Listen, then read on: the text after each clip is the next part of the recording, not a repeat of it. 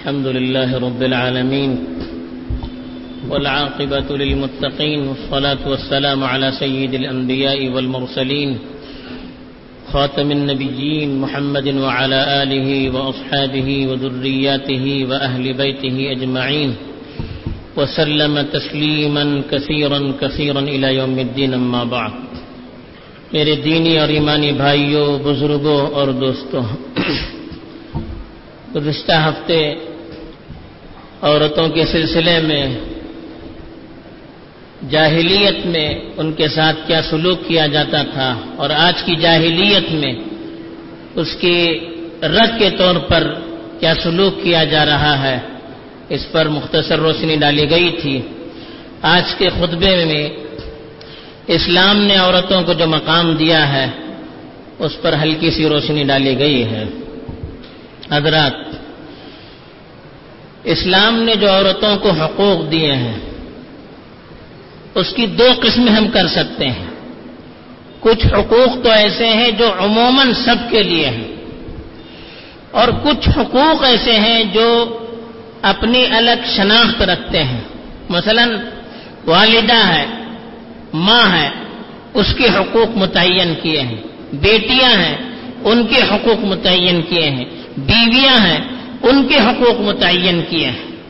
تو یہ دو پہلو الگ الگ ہیں۔ آج کے خطبے میں پہلے پہلو پر روشنی ڈالی گئی ہے کہ عمومی انداز میں اسلام نے عورتوں کو کیا کیا حقوق دیے اس کو بھی جاننا چاہیے۔ سب سے پہلی بات تو یہ ہے کہ اللہ تعالی نے خود اس بات کا اقرار کیا ہے، اعلان کیا ہے کہ اللہ نے مرد اور عورت ان دونوں کو الگ الگ پیدا کیا ہے۔ وجعل منه الزوجين الذكر والانثى۔ کہ اللہ تعالیٰ نے ان سے دونوں جوڑے، مرد اور عورت دونوں کو پیدا کیے۔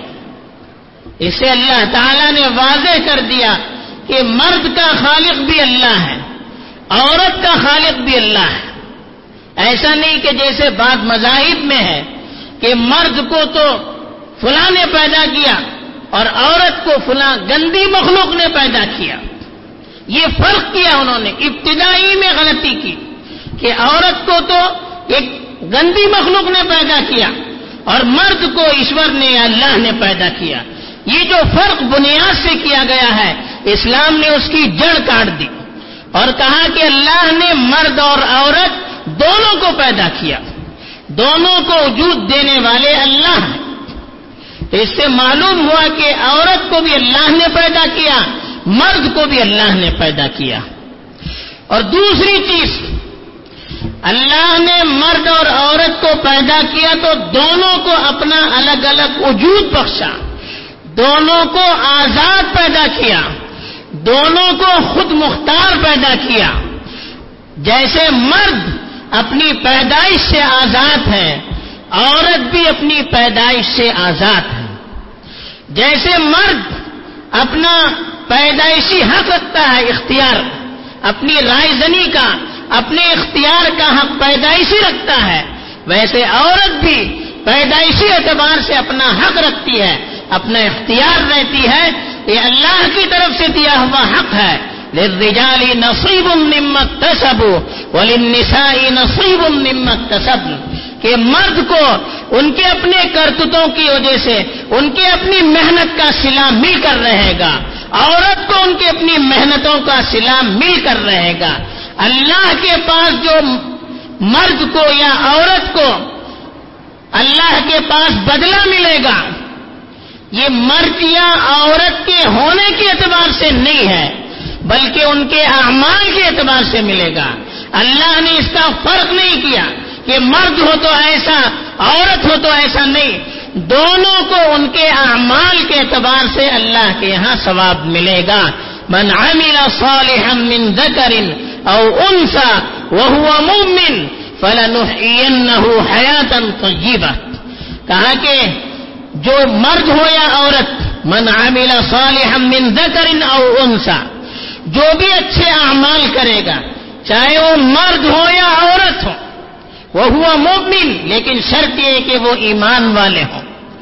تو فلاں حیاتم طیبہ ہم ان کو ضرور بضرور پاکیزہ زندگی عطا کریں گے۔ یہ شرط اللہ نے لگا دی کہ ایمان کے ساتھ اگر مومن بھی مرد بھی عمل کرے یا عورت عمل کرے، دونوں کے ساتھ اللہ کا وعدہ ہے کہ دونوں کو اللہ تعالیٰ پاکیزہ زندگی ادا کریں گے۔ یہ کتنا بڑا اللہ کا، ایک اللہ کا احسان ہے، ہم اس کا تصور نہیں کر سکتے۔ میں ایک مثال آپ کو دیتا ہوں۔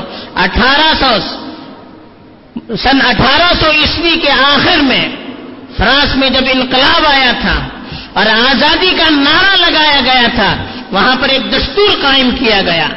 اس دستور میں ابتدا اس دستور کی ابتدا اس طرح کر دی گئی کہ ہر مرد آزاد پیدا ہوتا ہے، غلام پیدا نہیں ہوتا۔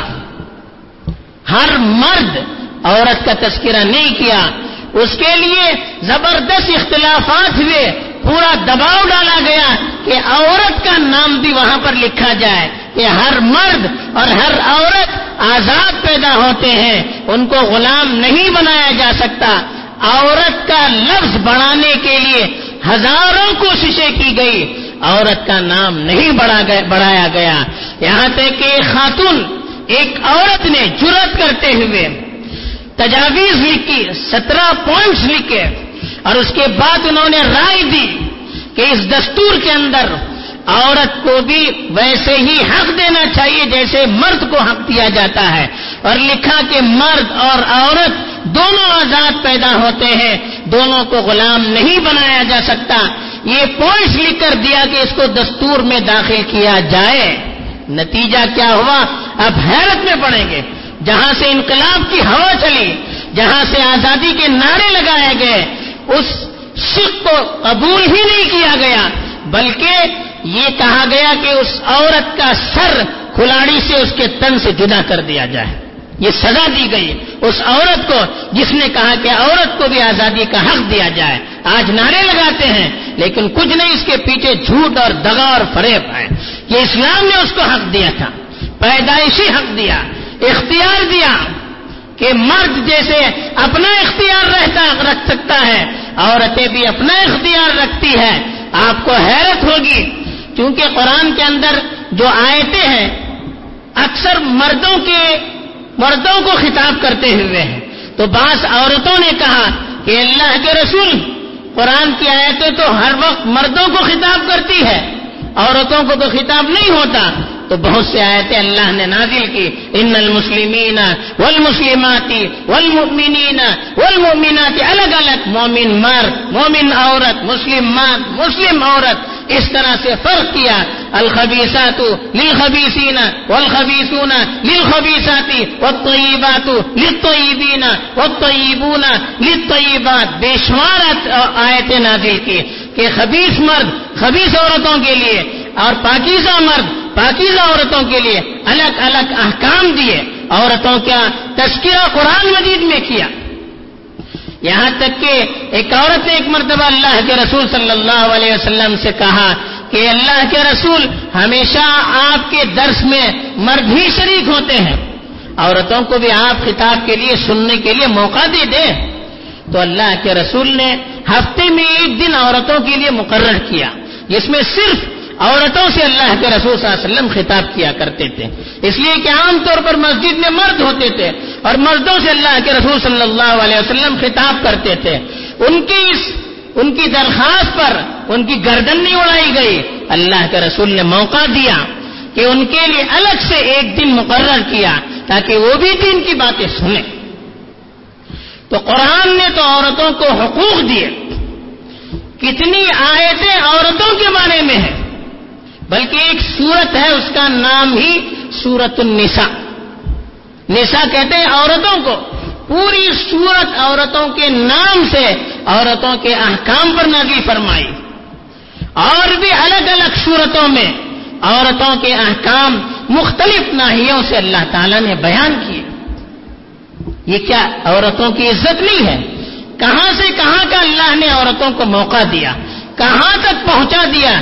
ہم تصور نہیں کر سکتے۔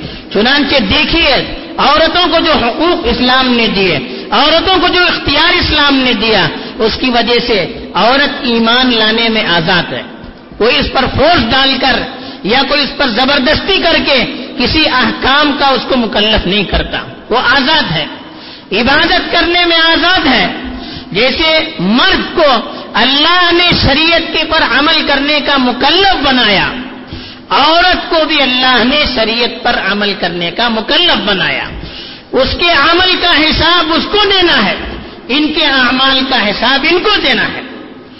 اسی طرح سے دیکھیے، عورتوں نماز بھی پڑھتی ہے، روزے بھی رکھتی ہے زکات بھی دیتی ہے، حج بھی کرتی ہے۔ جو عورت کی فطرت کے مطابق اعمال ہیں، ان سارے اعمال میں ان کو مردوں کے ساتھ شریک کیا گیا۔ عورت اگر ضرورت پڑتی ہے خرید و فروخت کرتی ہے تو اس کی بھی اجازت عورت اپنے اختیار سے قرض دے سکتی ہے، قرض لے سکتی ہے، اس کی اجازت۔ عورت اگر کوئی معاملہ کر دیتی ہے، اس کی اجازت۔ نکاح کے لیے دیکھیے، عورت کی رضامندی ضروری قرار دی گئی۔ اس لیے بعض علماء کی کو تحقیق یہ ہے، بغیر عورت کی رضامندی کے شادی نہیں ہوتی۔ ہے اسی طرح سے اگر وہ نباہ اس کے ساتھ نہیں ہو سکتا اس کو اختیار دیا گیا، اپنے شوہر سے طلاق کا مطالبہ کر سکتی ہے کھلا لے سکتی ہے، اختیار دیا اس کو۔ کتنا بڑا اختیار ہے، ہم تصور نہیں کر سکتے۔ کہاں سے کہاں تک اسلام نے پہنچا دیا؟ بلکہ عورت کو تو اسلام نے ایک اللہ کی نشانی قرار دیا گیا۔ اور مردوں کے لیے کہا کہ یہ تمہارے لیے سکون کا ذریعہ ہے۔ عورتیں تمہارے لیے سکون کا ذریعہ ہے۔ اس لیے کہا وہ من آیا تھی انخل غلکم من انفسکم ازواجن لتسکنو الیہا اللہ کی ایک نشانی یہ بھی ہے۔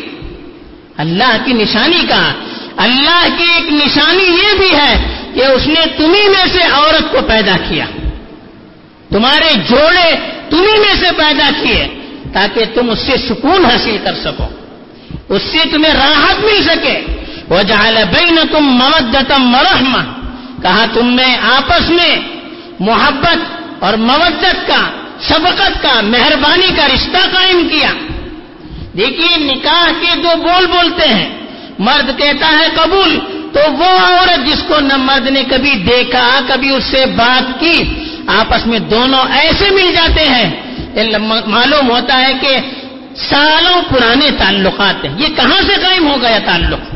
یہ اللہ تعالی جب صحیح طریقے سے بندہ جاتا ہے، شریعت کے مطابق رشتہ قائم کرتا ہے، تو آسمان سے اللہ تعالیٰ دلوں میں دونوں کی محبت پیدا کرتے ہیں۔ ایک دوسرے پر مہربان کر دیتے ہیں۔ یہ اللہ کا کتنا بڑا انعام ہے۔ یہ اللہ کی کتنی بڑی نشانی ہے۔ اسی طرح سے دیکھیے، اللہ تعالیٰ نے میراث میں بھی عورت کو وارث بنا دیا۔ اس سے پہلے کوئی تصور نہیں تھا۔ کہ عورت کو بھی میراث ملتی ہے۔ اس کو تو محروم کر دیا جاتا تھا۔ لیکن اسلام نے اس کو وارث بنا دیا۔ للرجال نصيب مما ترك الوالدان والاقربون وللنساء نصيب مما ترك الوالدان والاقربون جیسے مردوں کے لیے کہا کہ اس کے والدین یا رشتے دار مال چھوڑ کر جائیں تو ان کو حصہ ملے گا۔ اور اسی طرح عورتوں کے بارے میں بھی کہا کہ ان کے والدین اور رشتے دار اگر انتقال کر جائیں تو ان کے مال کا حصہ عورتوں کو بھی ملے گا۔ یہ اسلام نے اس کو حصہ دیا ہے۔ اب لوگ پوچھتے ہیں کہ یہ کہاں کا انصاف ہے؟ کہ مرد کو تو دو حصے، عورت کو ایک حصہ۔ ابھی ایک تو اللہ نے دیا ہے، ہمیں ماننا چاہیے۔ دوسرا جی دیکھیے اسلام پورے نظام کو لے کر چلتا ہے۔ خالی عورت کو وراثت نہیں ملتی ہے، میراث نہیں ملتی ہے۔ عورت کو دوسری طرف سے ایسے حصے ملتے ہیں جس میں مرد کا کوئی حصہ نہیں ہے۔ شادی ہوتی ہے، مہر ملتا ہے عورت کو۔ مہر مرد دیتا ہے، عورتوں کو وہ حصہ ملتا ہے۔ وہ مرد کو نہیں ملتا، وہ محروم ہو گیا۔ ایسی ہی شادی ہونے کے بعد دیکھیے، عورت کا خرچہ شریعت نے مرد پر ڈال دیا۔ اب نان نفقہ مرد کو دینا پڑتا ہے۔ لیکن فک دوسرا من ساتھ آدمی کو اپنی حیثیت کے مطابق اس پر خرچ کرنا چاہیے یہ عورت کا حصہ ہے، اس کو دینا پڑتا ہے۔ یہ کہاں سے ملتا ہے مرد کو؟ جب تک وہ باپ کے پاس ہوتی ہے، باپ اس پر خرچ کرتا ہے۔ یہ کہاں سے ملتا ہے مرد کو؟ تو عورت کو دوسرے مختلف مراحل سے چونکہ حصے ملتے ہیں، تو اس لیے مرد کے ساتھ انصاف یہ تھا کہ اس کو ایک ہی جگہ سے ملتا ہے، وراثت سے، تو اس کو دو حصے کر دیے گئے۔ اور عورت کو چونکہ دیگر اور ذریعوں سے مال ملتا ہے، تو اس لیے ایک حصہ ان کو دیا گیا۔ تو اس میں بھی دیکھیے، اسلام نے انصاف کیا۔ اگر محروم کر دیتے، تب بھی کوئی بات نہیں۔ تھی اس لیے کہ دوسری طرف سے عورتوں کو پیسہ ملتا ہے۔ لیکن محروم نہیں کیا، اس کو بھی حق دیا۔ جتنا حق اس کے حصے کے مطابق تھا، اتنا حق اس کو دے دیا۔ یہ بھی اللہ کی طرف سے کتنا بڑا عورتوں پر انعام ہے؟ ہم سوچ نہیں سکتے۔ ایسی دیکھیے عورتوں کو اختیار دیا گیا۔ عورتوں کی گواہی بھی بہت سارے مسائل میں اسلام میں قبول کی جاتی ہے۔ دوسرے، اس میں عورتوں کی گواہی کا تصور بھی نہیں تھا۔ ایک انگریز نے تو یہاں تک لکھا ہے کہ عورتیں تو مکر و فریب کا ایک ذریعہ ہے ان کی گواہی کہاں سے قبول ہو سکتی ہے؟ لیکن اسلام نے کہا، اگر مرد نہیں ہے، تو کہا کہ ایک مرد کے ساتھ دو عورتیں مل کر گواہی دے سکتی ہیں۔ فعلم کو نا رجولئی نے اگر دو مرد نہیں ہے، تو ایک مرد اور دو عورتوں کی گواہی قابل قبول ہو سکتی ہے۔ اب یہ بات کہ عورتوں کو آدھی گواہی آدھی گواہی کا یعنی عورتوں کا دو گواہ کو مرد کے ایک گواہ کے برابر جانا گیا۔ اس میں عورتوں کی عزت ہے، عورتوں کا نقص نہیں ہے۔ اس لیے کہ گواہی دینا ایک بہت بڑی ذمہ داری ہے۔ عورت کی طبیعت میں گھبراہٹ ہوتی ہے، عورت ڈر جاتی ہے۔ وہ فیس نہیں کر سکتی، وہ مقابلہ نہیں کر سکتی۔ تو اس لیے کہا کہ اس کو گواہی کے معاملے میں بھی کنسیشن کیا جائے۔ تخفیف، آسانی، سہولت۔ مرد کے لیے کہا، گواہی برابر دینی چاہیے۔ پوری گواہی تم کو دینی ہے۔ لیکن عورت کی طبیعت کو دیکھتے ہوئے اسلام نے کہا، نہیں، اس کو سہولت ہونی چاہیے۔ اس کی گواہی نرم کر دی گئی۔ ایک کی جگہ پر دو کی گواہی لائی گئی۔ تاکہ عورت کو تکلیف نہ ہو سکے۔ لیکن مرد کو کہا، ایک مرد ہی گواہی کے قابل ہے۔ پوری ذمہ داری اس کو دی گئی۔ اس کی طبیعت کا خیال کتنا اسلام نے رکھا ہم سوچ نہیں سکتے۔ اسی طرح سے عورت کو مشورے کا اختیار، مشوروں میں شریک کیا اللہ کے رسول صلی اللہ علیہ وسلم نے۔ ہم تصور نہیں کر سکتے، دوسرے تو مذہب میں عورتوں کو تو بالکل یہ سمجھتے ہیں کہ اس کو کوئی حصہ نہیں۔ وہ کہتے ہیں کہ عورت کو کیا سمجھ ہے؟ لیکن اسلام نے مشوروں میں بھی عورت کو شریک کیا۔ اللہ کے رسول صلی اللہ علیہ وسلم پر جب پہلی مرتبہ وہی آئی، پریشان ہو گئے۔ کیا کیا جائے؟ سیدھے اپنی بیوی حضرت خدیجہ رضی اللہ تعالیٰ عنہ کے پاس چلے گئے، ان سے مشورہ کیا۔ انہوں نے آپ صلی اللہ علیہ وسلم کو تسلی دی۔ ایسی سلح حدیبیہ کے موقع پر بخاری شریف میں تفصیل روایت ہے کہ جب عمرہ کرنے سے روک دیا گیا اور کہا گیا کہ آئندہ سال آپ کو عمرہ کرنا ہوگا اس سال واپس جانا ہوگا۔ تو اللہ کے رسول صلی اللہ علیہ وسلم نے صحابہ سے کہا کہ آپ اپنے بال منڈوائیے، قربانی کیجیے اور احرام سے نکل جائیے۔ تو صحابہ تیار نہیں ہوئے، اس لیے کہ بڑا ٹینشن تھا۔ اتنی امیدوں کے ساتھ آئے تھے۔ ایک قسم کی ان پر پریشانی تھی۔ ٹینشن میں تھے، وہ سمجھ نہیں پائے۔ تو اللہ کے رسول پریشان ہوئے کہ میں حکم دے رہا ہوں، یہ مان نہیں رہے۔ سیدھے اپنی بیوی حضرت ام سلمہ رضی اللہ تعالیٰ عنہ کے پاس گئے اور ان سے مشورہ کیا۔ انہوں نے کہا کہ گھبراتے کیا ہیں؟ آپ باہر جائیے، اپنے جانور کو خود ذبح کیجیے، اپنے بال منڈوائیے، خود بخود وہ بھی کرنے لگیں گے۔ اللہ کے رسول صلی اللہ علیہ وسلم باہر گئے اور اپنا ذبح کیا اور اپنے بال بنوائے تو آپ کو دیکھ کر مسلمان ٹوٹ پڑے۔ تو مشورہ آپ نے اپنی بیوی سے لیا۔ کتنا بڑا اعزاز دیکھیے۔ ایسے ہی جنگ کے موقع پر اگر کوئی مسلمان کسی غیر مسلم کو پناہ دیتا ہے، تو اس کی پناہ قبول کی جاتی ہے۔ جیسے مرد کی پناہ قبول کی جاتی ہے، عورت اگر کسی غیر مسلم کو جنگ کے موقع پر پناہ دیتی ہے، اس کی پناہ کا بھی شریعت نے اعتبار کیا ہے۔ حضرت علی کی بہن حضرت ام حامد انہوں نے فتح مکہ کے موقع پر ایک شخص کو پناہ دیا۔ حضرت علی گئے اور مارنے پر دلے، کہا کہ نہیں، ہم نہیں چھوڑیں گے، ماریں گے۔ وہ دوڑتی ہوئی اللہ کے رسول کی خدمت میں آئی۔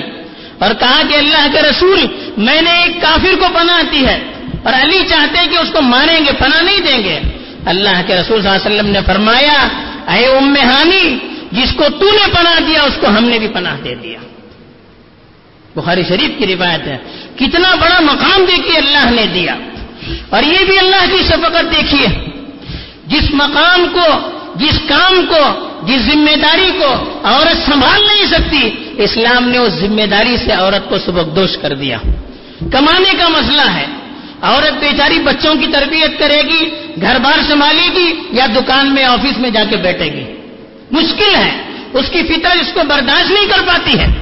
وہ حاملہ ہوگی تو کیا کریں گے؟ بچہ چھوٹا ہے، کیا کرے گی؟ ماہواری کے دن ہے، کیا کرے گی؟ اس بوجھ کو اسلام نے کہا، مرد خرچے کو سنبھالے گا عورت گھر کو سنبھالے گی۔ کتنا ہی بڑی عزت دیکھیے۔ ذمہ داری سے عورت کو سبک دوش کر دیا۔ مرد کو کہا، تم اپنی بیوی کو کما کر کھلاؤ گے۔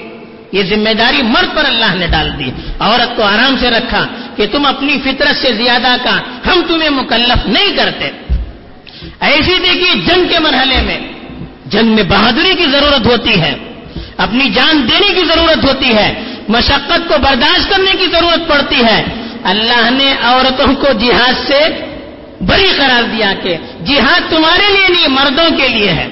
حضرت عائشہ نے ایک مرتبہ عرض کیا کہ مرد تو جہاد میں جاتے ہیں، ثواب کماتے ہیں، ہم کو موقع نہیں ہے۔ فرمایا جہاد کن الحج۔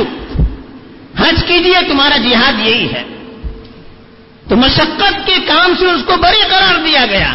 ایسی قیادت لیڈرشپ ایسے کام سے بھی چونکہ اس میں بھی ٹینشن ہوتا ہے، بڑی ذمہ داری ہوتی ہے، لوگوں کا سامنا کرنا پڑتا ہے، بہت محنت، مشقت کرنی پڑتی ہے، پورا وقت دینا پڑتا ہے۔ عورتیں بیچارے کہاں سے اس کو سنبھال سکتی ہے گھر بار دیکھے گی یا قوم یا ملت کی ذمہ داری کو سنبھالے گی۔ اس لیے کہا کہ اس کو آپ اپنے بڑے عہدے پر، اس کو آپ قیادت نہ دیجیے ایران والوں نے جب کسرا کے انتقال کے بعد اس کی بیٹی کو جب ایران کے تخت پر رکھا تو اللہ کے رسول صلی اللہ علیہ وسلم نے فرمایا کہ لا يفلح قوم ولو امرهم بخاری شریف کی روایت ہے کہ وہ قوم کامیاب نہیں ہو سکتی جس نے عورت کو اپنا سردار بنا دیا۔ کیوں؟ عورت جب سردار بنے گی، وہ اپنا گھر بار دیکھے گی یا وہاں کا سنبھالے گی؟ کہاں وقت دے سکتی ہے؟ نتیجہ کیا ہوگا؟ حکومت ختم ہو جائے گی۔ تو اس طرح کی بنیادی حقوق اللہ نے عورتوں کو دیے اور اس میں رعایت کی، جہاں وہ مرد کے شانہ بشانہ چل سکتی ہے، وہاں پر ان کو پورا مردوں کے ساتھ شریک کیا۔ جو چیزیں اس کی طبیعت اور مزاج کے مطابق نہیں تھی، شریعت نے اس سے اس کو بڑی قرار دیا کہ یہ عورتوں کے لیے نہیں ہے، یہ کام صرف مردوں کے لیے ہے، اسی کو عدل کہتے ہیں۔ اسلام نے عدل کا معاملہ کیا۔ دونوں کو ہر معاملے میں برابر نہیں قرار دیا، بلکہ عدل کیا عورتوں کو ان کی مزاج کے مطابق، ان کی طبیعت کے مطابق، ان کی فطرت کے مطابق، ان کی صحت کے مطابق، ان کی طاقت کے مطابق جو احکام ہو سکتے ہیں وہ احکام دیے اور مرد کو ان کی اپنی صلاحیتوں کے اعتبار سے احکام دیے۔ بہرحال ہمیں ان مسائل میں شریعت کی طرف رجوع کرنا چاہیے اور شریعت نے جو حقوق دیے ہیں خود اس کا ہم لحاظ بھی رکھیں اور اس پر ہم مطمئن رہیں تاکہ دوسروں تک ہم صحیح بات کو پہنچا سکیں اور ان کے پراپگنڈوں سے متاثر نہ ہو اللہ تعالیٰ صحیح طور پر دین کی حکمتوں کو ہمیں سمجھا دیں۔ آمین۔ و آخر دعوانا۔